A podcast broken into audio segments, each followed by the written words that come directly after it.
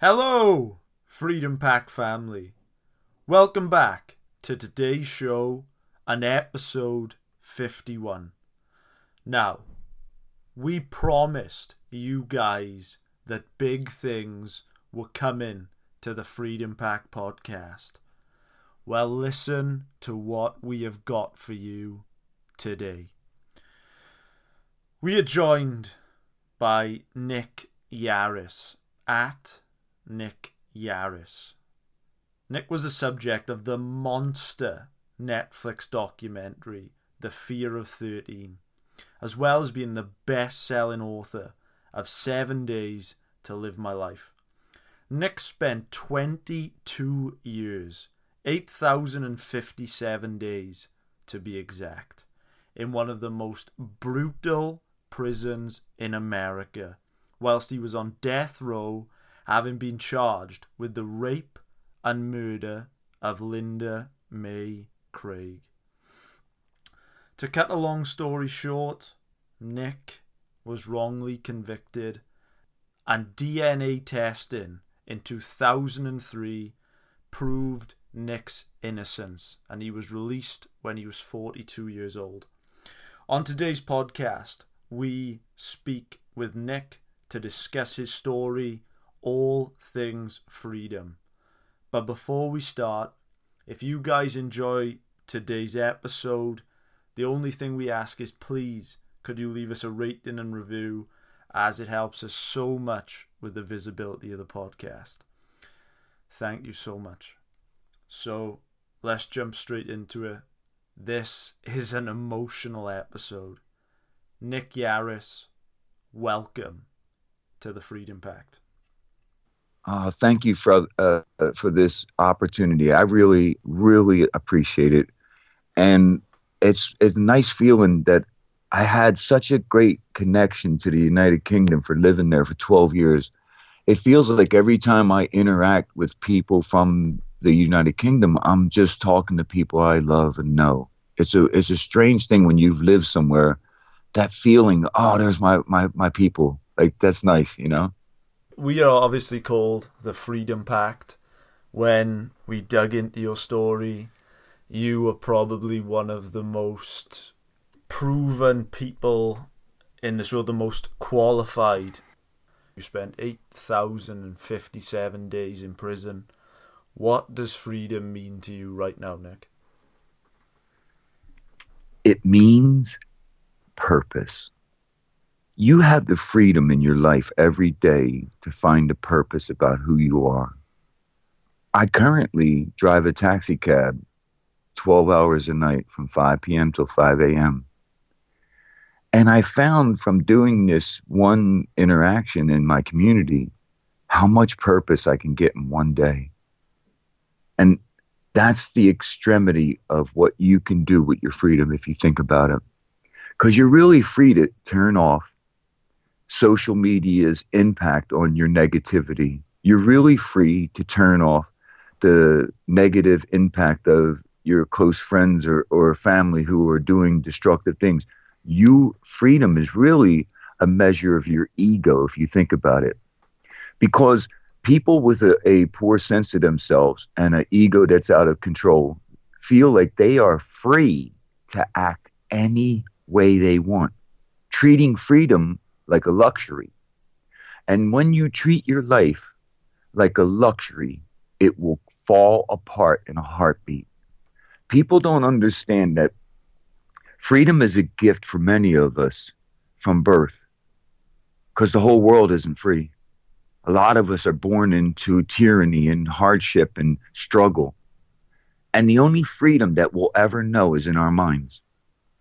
So if you think about it, freedom is like a currency of money. Its development is handed to you at birth, and from there you expound upon that freedom to develop on this planet. It's really uh, important to understand this for people in North Korea who are, are born without freedom. And their only imagined freedoms are the ones they might catch a glimpse from from way far away. But yet, on the Western society, I've seen people pissed out of their head on alcohol shouting how they didn't give a shit about their freedom.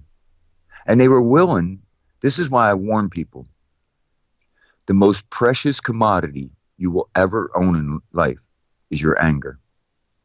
Your anger will cost you everything your freedom, your livelihood, your friends. Your anger is like this very concentrated poison that you carry around in your pocket. And you threaten the whole world to drink it in front of them and go berserk if things don't go your way. And if you don't learn how to treat your anger like a precious commodity, your freedom is absolutely meaningless. You could walk around the streets in any big developed society, be as free as you want to have a luxury car and all that. But in one blink of your anger, you can lose everything. I had a young man get in my taxi yesterday, about six foot four, well built young man, black gentleman, and in a predominantly white area where I live in Oregon in the United States, it would be no hardship for him to find troubles. And yet, this young man got in the car and he said by the start of the evening, he was out looking for trouble. And I said, Why, man?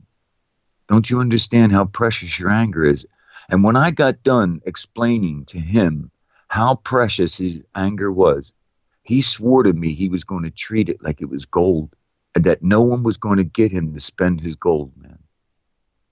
I was so proud of that moment because that's what I've been doing. Lewis, I realized when I had an opportunity to write the book, The Kindness Approach, there's an image on the front cover from Ilchester, Somerset. And the history of that town is that it was once a Roman prison town. The occupants were punished by not being allowed to cross the river. I thought it was so beautiful that I was living in a prison in Somerset. But there I was, as free as I could ever be to be in love and have these two girls in my life and walk around Yeovil and hold hands with Laura. That's the point, man. Your freedom is your mindset, your ego, and who you hold yourself to be. And if you squander it, it doesn't matter if they lock you up. You're going to walk around in the shittiest prison you could ever be in. Does it irritate you when so much of your freedom has been robbed from you? Does it irritate you when you see people that take their freedom for granted. Nope. Because that's the point. Who am I to take it personally for someone else not getting it? They broke my face. They broke my body. They beat the ego out of me, and it allowed me to finally see. This, you know, it's so strange. I, I I try very hard to get people to tap into the good because at the time of your birth you're already dying, man. I love this notion that at the day that you were born, you were given so many heartbeats. Physiologically, your heart's only going to beat so many times. And when I realized that, I thought, that's it. I'm not going to squander my heartbeats in anger. I'm not going to use them up in rage, and I damn sure ain't going to waste my heartbeats hating someone else, man. And when I started to think that way, it gave me a true sense of freedom over all the tyranny of my life. Like I, I really decided, all right, so I'm only going to have so many days and so many heartbeats. I'm damn sure not going to sit here thinking about someone who did me wrong, man. And if someone else doesn't get it, shame on them. Nick, can you remember the first time? Was there a point in your mind where that you can remember when you realized that your freedom it was about to be taken away, or, or it, could, it was threatened to be taken away? And can you remember your emotions at the time and, and how you, you dealt with something like that initially? it was December 20th, 1981. And um, a very young public defender was standing next to me before a judge. I was arrested and charged with the attempted murder of a police officer in the city of Chester, Pennsylvania. The public defender standing next to me was only like four or five years older than me. I was only 20. And he turned to me and he said, You know, Mr. Yarris, if you're convicted of these charges, you're going to spend the rest of your life in prison, right? And I looked at him in disbelief, like that's not even real. Because there was no connection between my actions and someone telling me that was it. My freedom was going to be taken forever, for the rest of my life. And I hadn't even been charged with a homicide or put on trial and sentenced to die. So the shock of that moment sent me into the darkest possible funk and I capitulated and fell in on myself and hated myself so much. That's what led to all of this damaging lie that I then told. See, the moment you realize you've truly lost your freedom, you fall apart. Like, you can't believe that something that you enjoyed so much and felt so secure was yours is now gone forever, man. You'll never have it again. But then Human beings are remarkable creatures. We have the ability to create in our minds what's not there. We're the only beings that have the ability to feel empathy for each other from afar. That's a phenomenon. We can feel the pain of another human being without ever having met them. I use that gift like we all do when we hit the wall or hit something hard to find a new freedom. And that freedom came to me through enlightenment, from literature, from freeing myself from sitting in a cell by blinking it all away and using my mind to free myself. I have a very close friend of mine named Simon Milne from the United Kingdom who was born disabled. And he gets this so much that we've become so good mates that I love that he reinforces this message to me.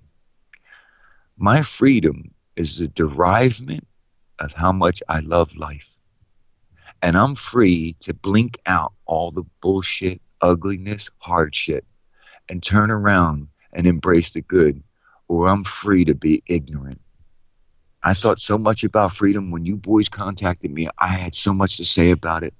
I've been living it. You know, I, at night, I when I drive this taxi and I look up at the stars, I almost want to weep because I used to imagine could I ever see them again? Would they ever let me see them again, man? Yeah. 20 years old, am I right in when this all happened? Yep. So you're 20 years old.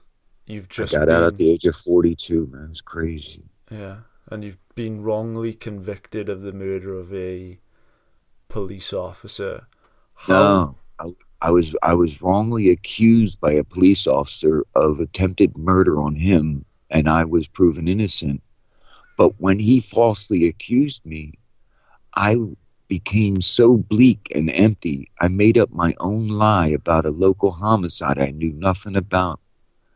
And I told the police a lie about I knew the identity of the murderer, hoping to barter my way out of the lie from this police officer, and I ruined my life. I became just as ugly as they were. And out of this, I was given a three day murder trial for the rape and murder of a woman I never met in my life.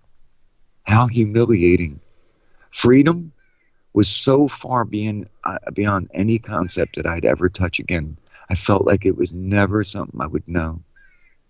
And yet, I was so amazed by the transformation that in eight, 1988, when I became the first man in America to seek DNA testing from death row to prove my innocence, I walked into the court and I educated the court on DNA science and what it meant.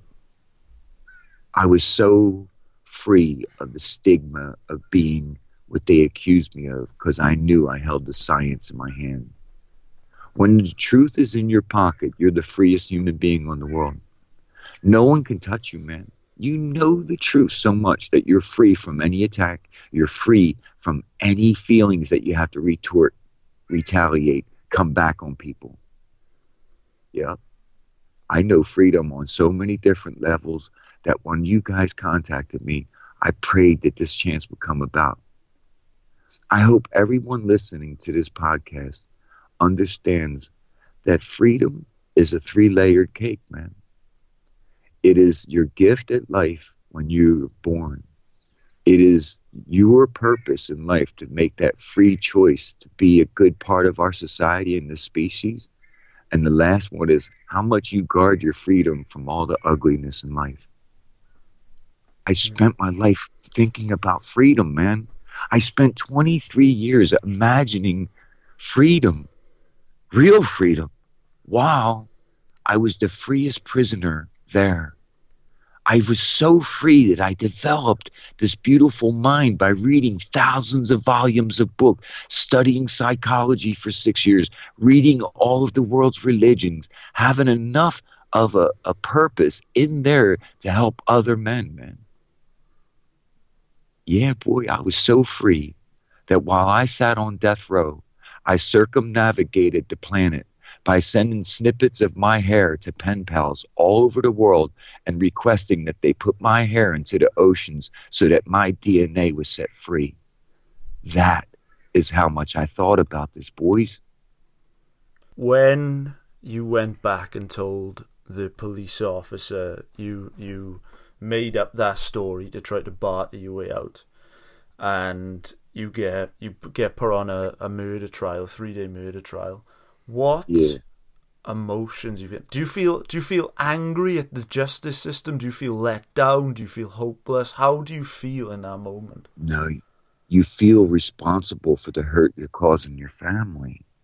See, anyone not going through this situation doesn't realize when you've embarrassed yourself like that and your family is brought to the courtroom with you, it's no longer your feelings about you, you, you, unless you're a venal, self centered bastard. And you can see them on tape when they're in there. They don't care that their family's there. They don't give a shit. They still get a smirk on their face or they're still uppity. You know what I mean? But the ones who are truly struck by the ordeal, it's all about seeing mom being crushed it's all about watching your father be humiliated by his son being in the docks, being accused. Was there a person in particular that you were thinking of during those trials? No, I, I didn't get into all that because I was so overwhelmed with trying to figure out what they were saying. It's so humiliating that people don't understand um, I walk around and I look very normal, but when I was a little boy, someone took a field stone and beat my head in, and it left me with brain damage. If I had a crutch on my arm helping me with a broken leg, you would understand that. If I have a cast on my arm from my hand being broken, you would get that. People don't understand brain injury, man. So imagine when you get excited or upset all of a sudden words don't matter because they don't make any sense at all. You're not hearing anything. That's an affliction called aphasia. And when I was going through trial, I hardly made sense of anything, man. I was so humiliated and I was so upset. And they were using uh, Latin in the terminology in the courts, and I caught only a quarter of what was going on. And I was so humiliated from that moment, I decided later on I was going to be a master of the English language. I took the dictionary apart, man. It took me three years, man. It's interesting you talk about that because I, when I watched the uh, the Fear of Thirteen, the thing that stuck out to me was was the uh, the ten times rule you talked about. When you do, and that came start... from the booklet that the guard let me go in a cell. A man had committed suicide in the block the average rate of survival, they kept telling me, no one lasts more than five years in here, boy. I didn't know what the fuck that meant. You know, I just felt bad for the men that killed themselves. But that officer let me go in, and in, in the general education development booklet, there was a lesson laid out in writing about memory recall of words. And how if you wrote down a word in its spelling form 10 times, in its definition form 10 times, and then you use that word 10 times in 10 different sentences, you would never forget that word. And I thought, wow, really? So I tried it. And it was a, a real empowerment to me that I had multisyllabic uh, vocabulary just jump off the charts from this memory recall and my perfect use in conversation of it. And I remember I was before a judge speaking, and he stopped the proceedings and he said, What university did you go to? I, I, said, Sorry, sir, I, I never finished high school. They kicked me out. And he goes, That's not possible. There's no possible way you're using allocution in this manner and delivering a pinpoint argument without someone training you. And I said, Yes, sir, that's true. He said, Well, who trained you? And I said, I did, sir. Standing in my cell, politely speaking to myself, and they all laughed at me. And I felt so good inside, man. I was like, Good, laugh at me. Good. They kept telling you that the average prisoner lasted five years. Why did you survive? I saved my water before the rains came because the water used to turn brown in the pipes. We lived in a mountain, and right above the prison, there was a big uh, dairy farm. And when the rains came in the Pennsylvania mountains, it got down into the waters of the old 1800s prison. And you would run brown water through your sink tap but the guards wouldn't give you no bottled. There was no such thing as bottled water. It was just Evian back then. There was no such thing as purified bottled water, and you didn't get clean water. And a lot of guys were dying of cancer of the stomach, cancer of the pancreas, cancer, a lot of suicides, a lot of uh, death by violence. I survived the 1989 riot when they set the buildings on fire, man. That was, oh my God, imagine you're locked up and the guards lock you in and leave. They left us alone, man. They went into the, they left the prison, they left us to see if the overwhelming hordes of violent rioters could get in there and kill us or burn us all. They had already burned the block next to us. You can't get out. You can't fight. You got to sit there and see if they toast you, man. What did you have from a, a mental standpoint, a mindset that led to you survive? How did you get through that hopelessness? What was keeping you? No, you don't get it. No, man, you don't get it. I wasn't ever. Uh, it's funny. I got on the hope train a few times, man. When you ride the hope train, you don't know where it stops and you don't know where you're going. You're just hoping for good. So in the end, uh, at one point, I just turned on my 24th birthday and I figured, I'm done. You know, I'm not going to make it. So here's how I'm going to find my freedom. I'm going to practice my death speech so on the day that they execute me, I can speak beautifully for myself. The only thing that really bothered me was when I was on trial, I couldn't stand up and speak for myself, and they made mockery of me. And I decided, okay, the next words you hear from me before you put me to death will be of beauty, grace, and elegance. You'll never see me stumble. And my God, I may only have two minutes, but I'm about to wow you with my death speech. So I came up with the concept of my death speech and I began practicing it. But I had to do so in my cell to image of myself so I can empower that person to live long enough to deliver that speech.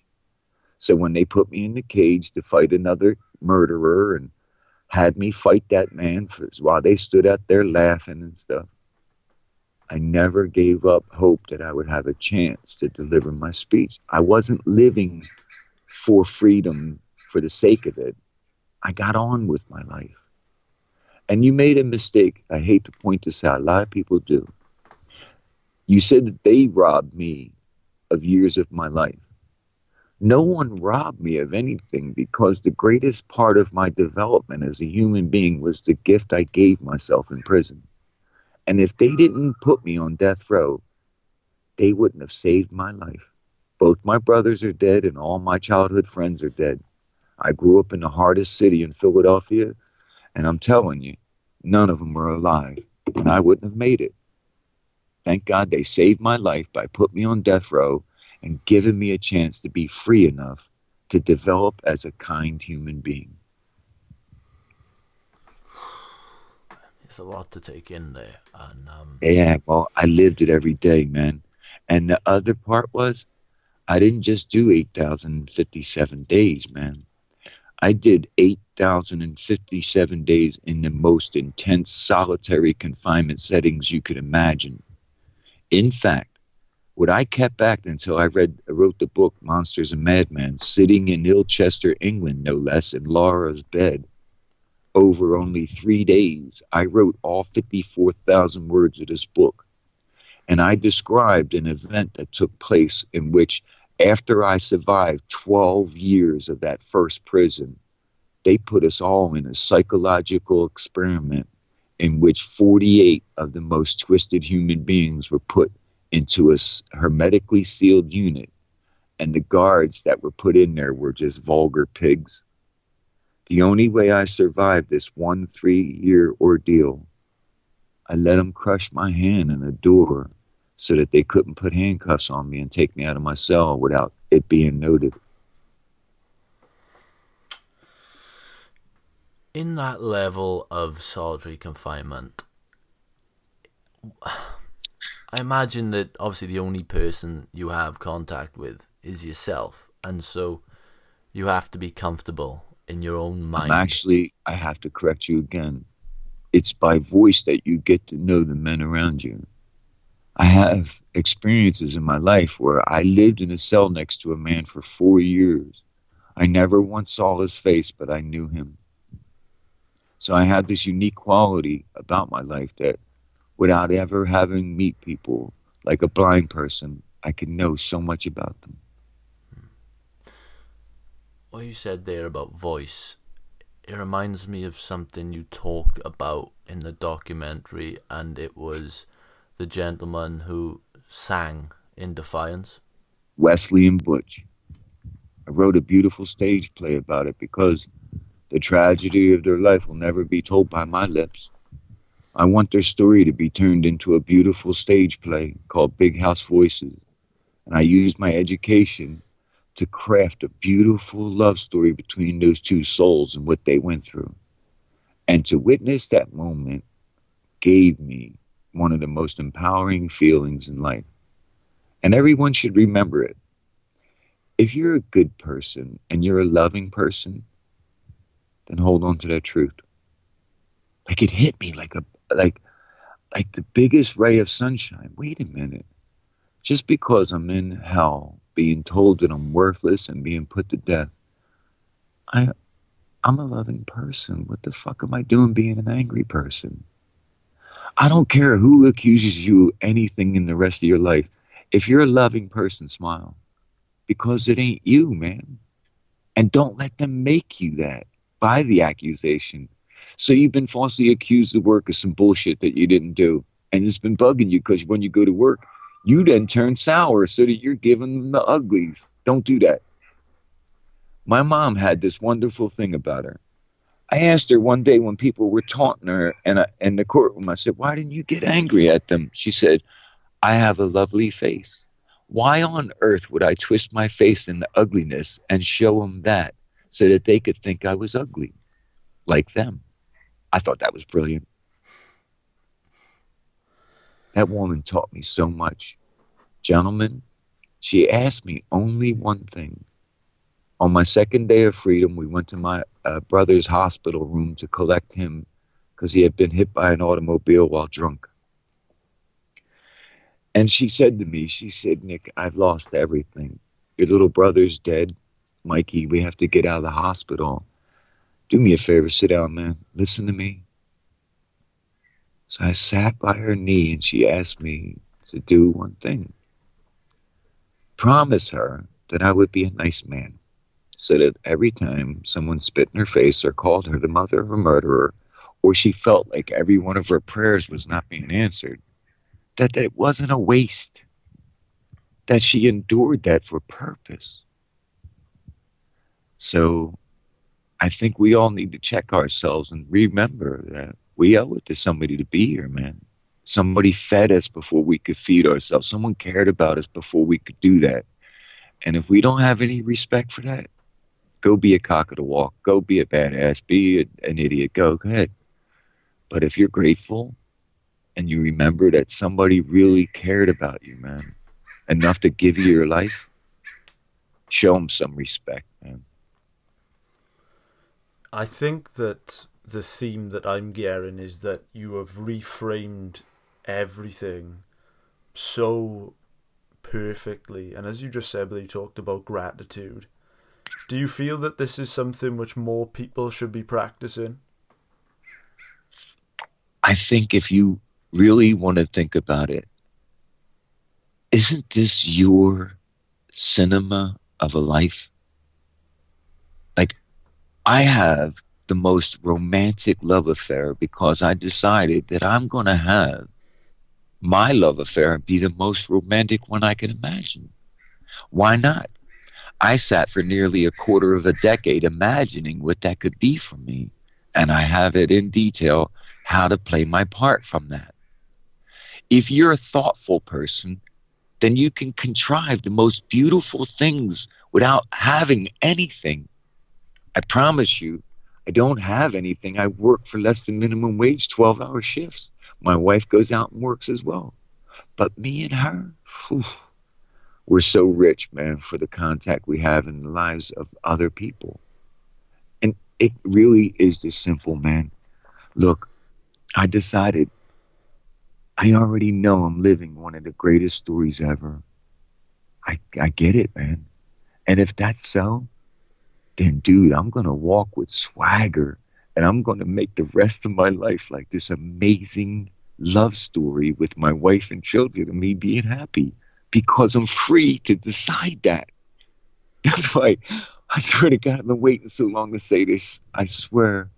Like I didn't think I'd ever have a platform or the right podcast or even anyone that would ever even be focused on freedom. It's so eerie that for 15 years of my freedom, no one really ever wanted to talk about what freedom truly means to all of us. Oh man, I'm so so grateful you guys contacted me, man. I needed this. Such a such a pleasure and thank you so much for for sharing your stories. So you sort of mentioned it, but we'd love to dig deep into it. So you talked about the solitary confinement, and you mentioned the cages. I just I just like to, to bring back up. So when you said the cages, what do you mean? Like you were fighting, right, and these so the guards were ordering you to fight. What was going on?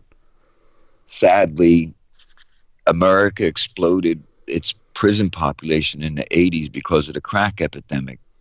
So initially, Huntingdon Prison was an all white prison guard run facility. When the state of Pennsylvania hired new officers that were black from the major cities of Pittsburgh and, and um, Philadelphia, they didn't like this abuse of white officers on black inmates. So, in a weird way, they came to this thing where they decided they were going to have black inmates and white inmates, or Hispanic inmates and white inmates, fight each other for the amusement of getting this animosity out of the guards. Can you understand this twisted logic? Mm. So, if the guards saw the white prisoners getting beat up, then it would be cool because then they could accept the black prisoners getting beat up in front of them. So they were asking you to fight other prisoners, I take it. That's a euphemistic way to put the word ask. All right, so I'm sitting there and it goes like this, boys. Yarris, you're up. Oh man, a chill goes down your spine. You know what they mean. There's two guards standing in front of your cell. Unlike every other time, you know you're not going out to the exercise cages, which are 10 feet wide and 20 feet long, to go ahead and jog around like a little hamster. They're going in there and they're going to put another guy in there and they're going to stand out there, about eight of them, and they're going to bet on you and laugh at you and say, get some. And they think it's funny. The worst ones when they put the mentally ill in there to fight each other. It was terrible, man. Uh, it's uh, it's just it's heart rendering is all I can say to see some poor child of uh, someone who's mentally ill being thrown in with a professional style boxer and he lasts about a half a minute while the boxer just eviscerates the kid. Well, I made a promise to my mom I was coming home, so unfortunately for the gentleman they put in the cage with me, I violently did what I needed to do hey man, I became cool with a couple of them later on. Did you win many fights? I don't think you get this. I didn't lose any fights ever in jail, and I only got overwhelmed by the guards in numbers. But one on one and two on one, I never lost. Even the dude that stabbed me so deep, I headbutted him, knocked him the fuck out. So no, I didn't go down once. I was all right. Look, man. By the time I was 24 years old, I'm six foot two. I got three percent body weight, and I'm studying Kundalini yoga. And I really had a natural southpaw gift of knocking people out anyway when I was a kid. I had Golden Gloves level training in the Philadelphia boxing gym areas. I knew how to fight from being on the streets, and I had a reason to be angry at first. So when dudes attacked me, they got it and I mean, I didn't mind giving. I like, I was so bloodthirsty at first. I thought I was going to kill somebody, man. I hate that part, man. I didn't care. I, I have, I got attacked by a garrote being thrown around my neck. They tried to strangle me, broke all the fingers on my hand because I was trying to get the garrote off my neck. Have, you know, my throat slit, uh, stabbed in the stomach, stabbed in the back punch, sucker punch while having handcuffs behind my back, like all kind of attacks, man. I was in a prison so hard in Florida, they took all the matches out because they were making electric shotguns and blowing your head off when the guards walk you past the cells, man. I had to be the beast and show them that even though I knew I hadn't killed nobody, everybody that messed with me knew not to ever cross that line because you're going to get the devil. I had to be. At first, I had to be even worse than murderers. Ain't that terrible? They put me in against a guy who abducted a family and was negotiating their release for fast food. He's such a psychopath. He used to sit there and laugh at tragedy on the news and scream out all kind of horrible shit. So this white guard took offense to him, walked down the tier, looked in my cell and saw me exercising said, "Oh, okay." Decided that he was going to put me in against this six foot four, three hundred pound beast, and I decided that I'm sorry, but I owed it to my family to come home. So I dislocated his ankle and I used my elbows on his face. Even in obviously like these these battles, these these tests, it was that it was that promise you you made to your mother that was that was the undying spirit in you. I had to come home if I was not executed. I promised her I would come home. But then she saw me with my hand in a cast all the time or cuts in, all over my face, you know. And she looked at me once. She said, What are you doing? I said, Mom, I, I gotta keep them away, you know. I can't I can't be vulnerable. She said, No, that's not how we're gonna do this. She said, Stop fighting. So in 1989, I had my last fight and for the last 15 years i didn't fight nobody so how close was like how many days away from being executed were you about 60 days about 60 days when I when I asked to be executed because the person that I loved was suffering from an illness that was robbing him of his dignity, I decided to, to just cancel this, man. This is enough like I said, when I finished reading all the world's religion, I felt like God gave me a gift by introducing me to DNA testing in 1988. And I met Sir Alec Jeffreys by becoming his pen pal for 12 years. This professor from Leicester University invented the DNA science itself because of the Colin Pitchfork murder case that happened in Leicestershire in the 80s. And he went around in 85, 86 collecting blood and proving via his new scientific efforts of the identity of Colin Pitchfork as being the murderer.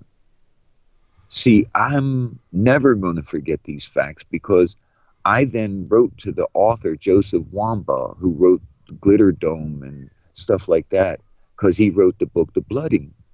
And I read that about Dr. Le- uh, in Leicestershire, and I said, Can you give me his contact details?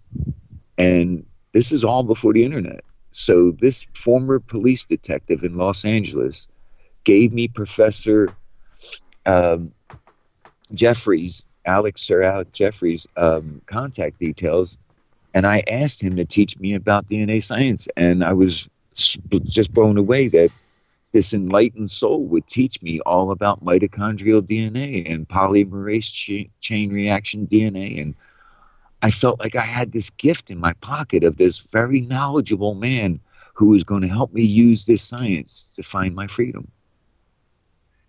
You you mentioned having having you know having the truth in your pocket is is, is like gold at times, and obviously there was.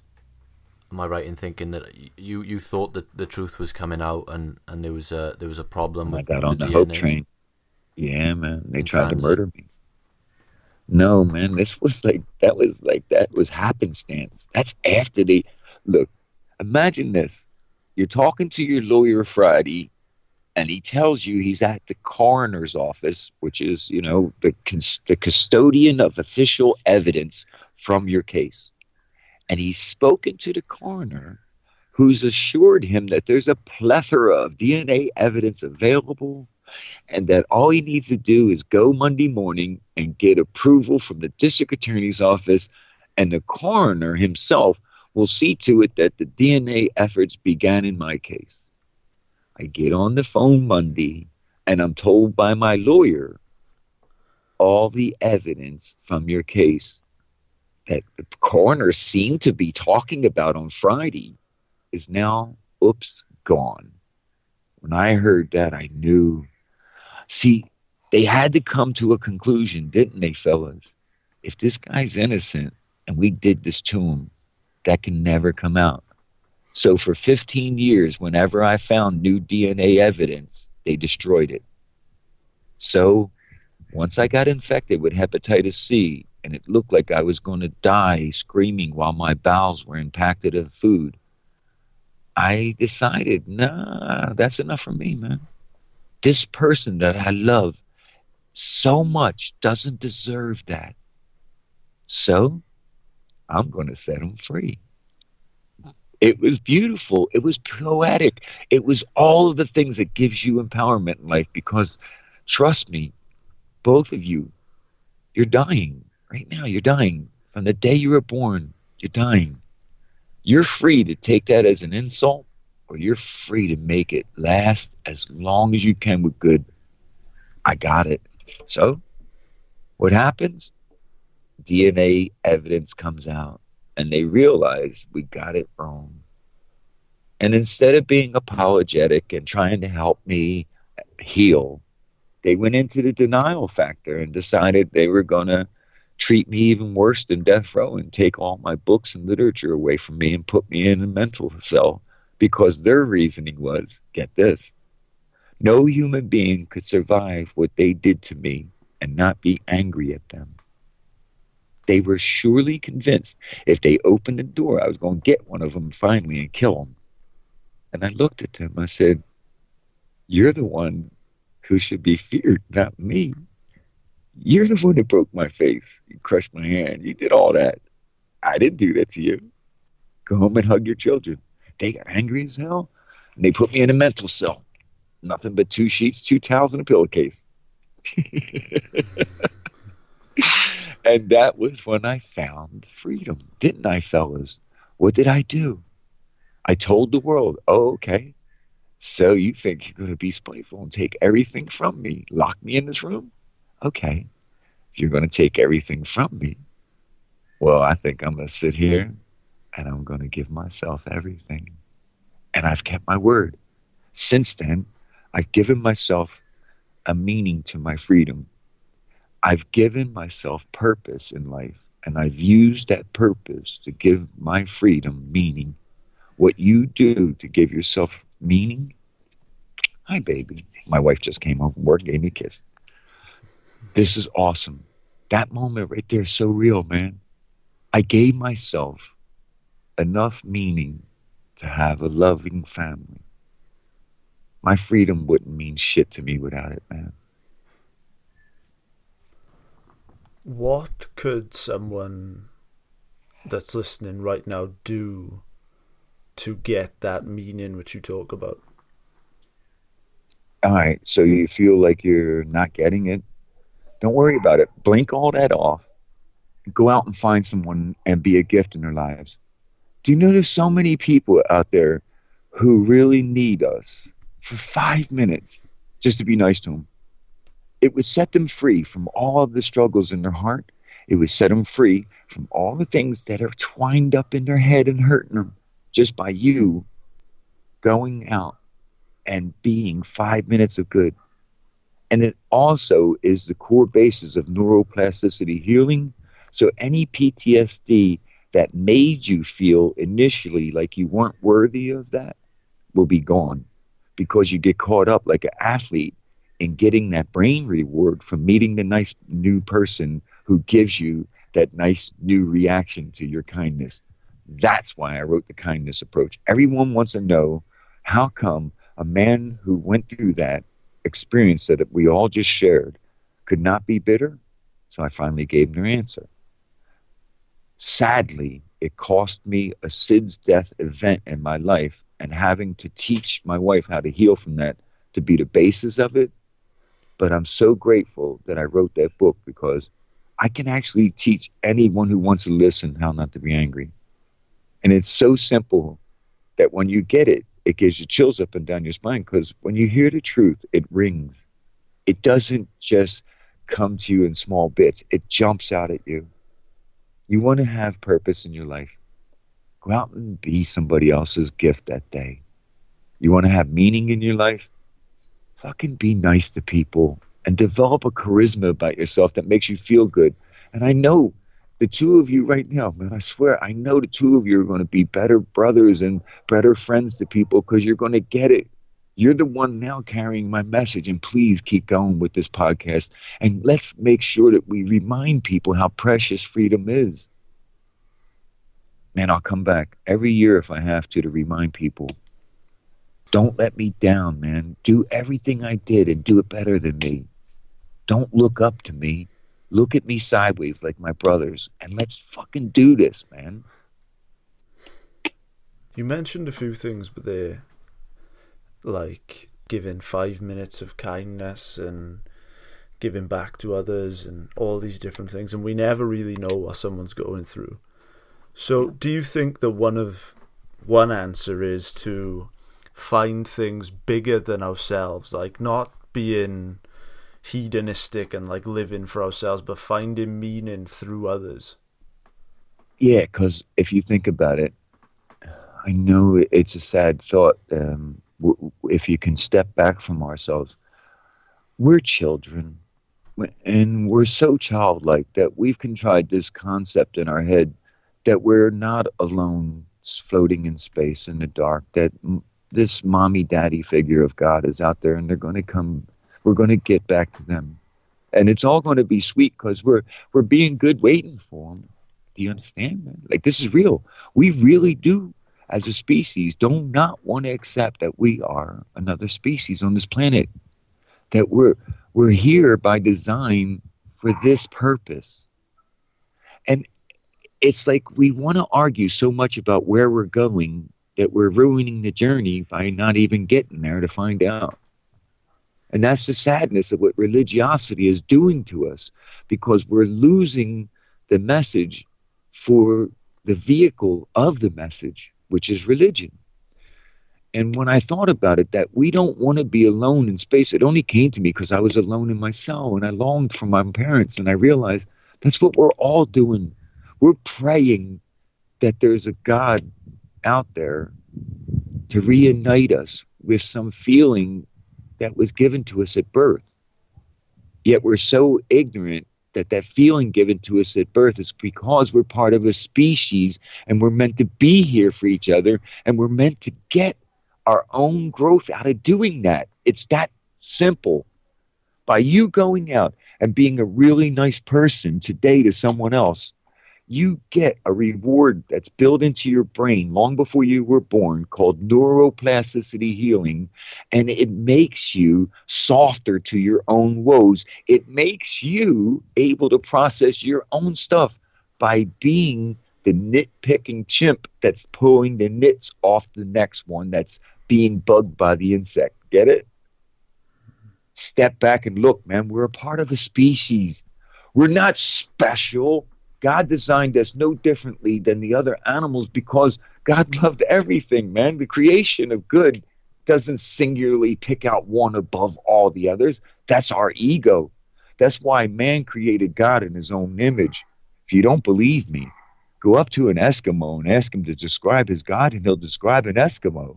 Go to Papua New Guinea and look at the stone carvings, and they're people that they understand faces, human, we need to go find mommy and daddy. So we made up religion because we don't want to be alone in the dark. So much to to think about, but there, but dude, that's why I had so many years of this. This was every day of my life thinking this way. I've been given such a blessing and a gift in my life that my life now, with a good perspective, is like this beautiful movie I'm free from the tyranny of fear that I have to go out and lose my mind over not having anything. When I have it all right before me, just be a nice person, enjoy whatever you have, because you don't know this one factor. 80,000 people died yesterday before I got on the Skype broadcast with you, man. 80,000. That means there's 80,000 immediate families possibly crying. And almost, you know, a million family members of that, possibly one to four, you know, sitting there crying their hearts out. But we've been caught up in an argument at work over who had more pencils on their desk or some dumb shit like that. So I got the freedom to step back.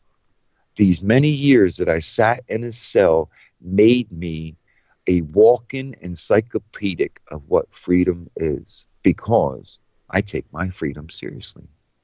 I nurture my freedom. I use my freedom for the betterment of my life, and I'm blessed to be grateful.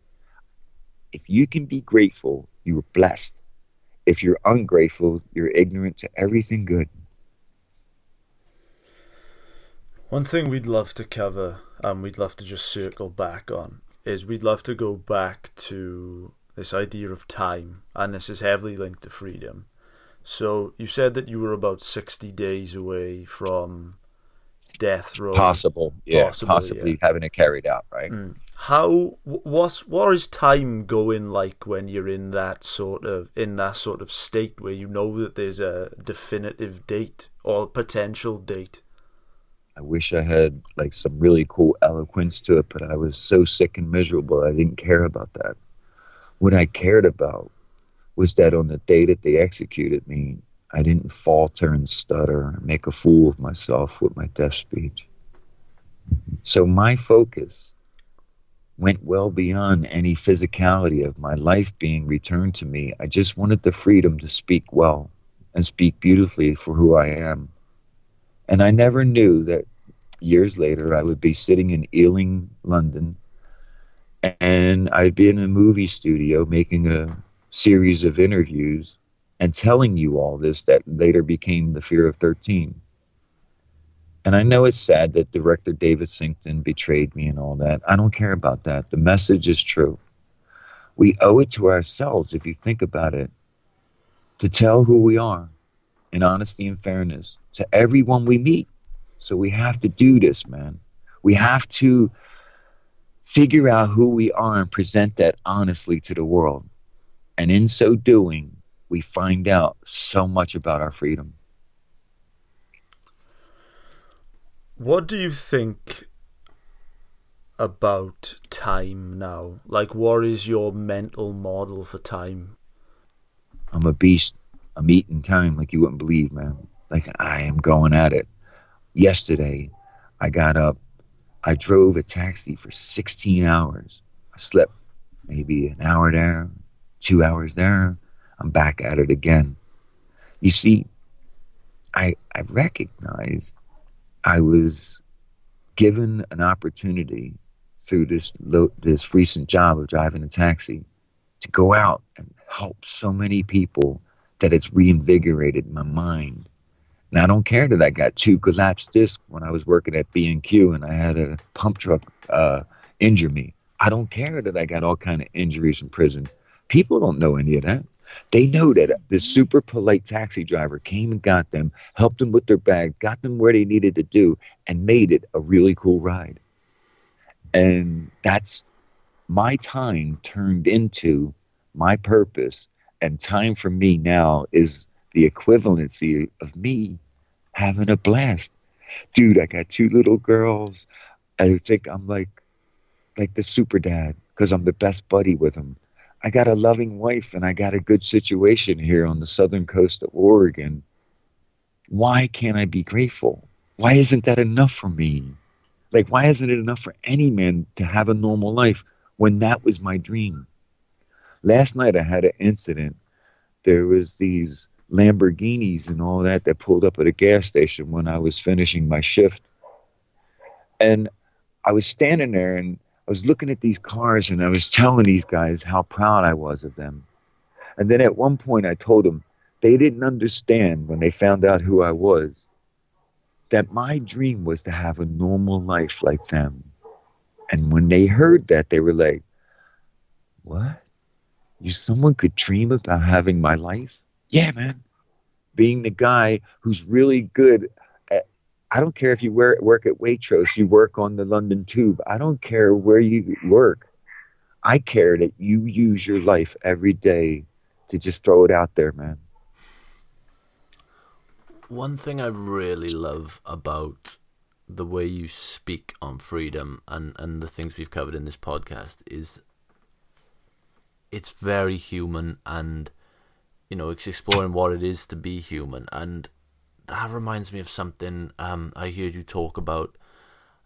And I think the way you're speaking about freedom is is opening people's eyes to things they don't they take for granted. And, and one of the things you talk about and how much you appreciate it now is the human touch. And people don't uh, take people take that for granted yes, just what do. what does that mean to you now? Like on a really human level, how do you speak about and think about that? I think that's the one part of freedom that a lot of people don't understand is being closed up. When you uh, withdraw and you don't have human contact, studies have shown from the Brazilian adoption studies and all that, that as a human, without physical embrace amongst us, that you wither. Literally, your internal organs wither, your psyche withers. People who go out and make an effort to have normal physical contact with others overcome that uh, thing that's debilitating and, and destroying of their soul. And I realized all of this only because I spent 14 years without anyone touching me from 1989 until 2003. I wasn't allowed to hug anyone. No human hand was allowed to touch me because I was in severe conditions. So I got this amazing gift out of that. When I did op- have the chance to open back up and I let it in, I understood touch on a level very few could. So anybody who's been closed up for a while, I promise you, if you come up with the nerve to open your arms and embrace another human being, you're about to get an electrifying awakening. You were designed to cuddle and hug and hold other human beings. It feels so warm for because it's real. You're actually passing on the neurons between your brains, the physiological uh, self is being melded as well as the spiritual self. That's why if you ever seen people gather in mass and hug together, there's an energy. You can feel it. So, anybody who's listening to this podcast who feels like they're truly locked up in a physical sense, that you don't have an ability to trust yourself, if you can find to will in yourself to open your arms and help others, do it. I promise you, it will make you heal and it will give you your freedom back. But you have to make the effort. I learned the lesson from that from a man in a wheelchair. I was giving a speech in Los Angeles to a company, and I was talking about that episode in my life where I hadn't hugged anybody for 14 years. And there was a guy in a wheelchair right in front of me. And I said, Oh my God, in my head, I realized it. I walked up and I said, just like this. And I walked over and I, I hugged him. And as I leaned in to hug him, he goes, Nobody hugged me for the last eight years. I was like, Oh my God, it's real. People every day on this planet go without years of someone touching them. Nick, thank you so much for coming on the show. It was such a privilege to speak to you, and uh, for sure we will be in touch, my man. We will be in touch. I wish I know. I wish I could come back and do the True Geordie again. I just never get a chance, and I, I feel bad, fellas. But this one, this one blew me away. This was better than what I did with Brian and them because so much more has happened for me to expound upon this, and the platform that you gave me was something I'm truly passionate about if you notice, 90% of this was about that and not my individual story. Mm. Ain't that brilliant? So, the last question we would ask is if you could distill your life lessons and assume that every person on the planet is listening, what would your short but impactful message be? Good is going to win. Thank you so much for this podcast. I can't say it enough. This is one of the ones I've been waiting to do because freedom is so precious to me I, I really wanted to show people it is a real commodity, like your anger. And just like I warned you of its precious nature and it could rob you of everything, if you're really good at understanding in a humble way about your freedom, you can be so wealthy in life and so loving. Oh my God, freedom is the greatest gift that we can be given. Don't be ignorant and think it's just yours. Your freedom belongs to anybody that loves you, man. Don't messed that up, man. I did.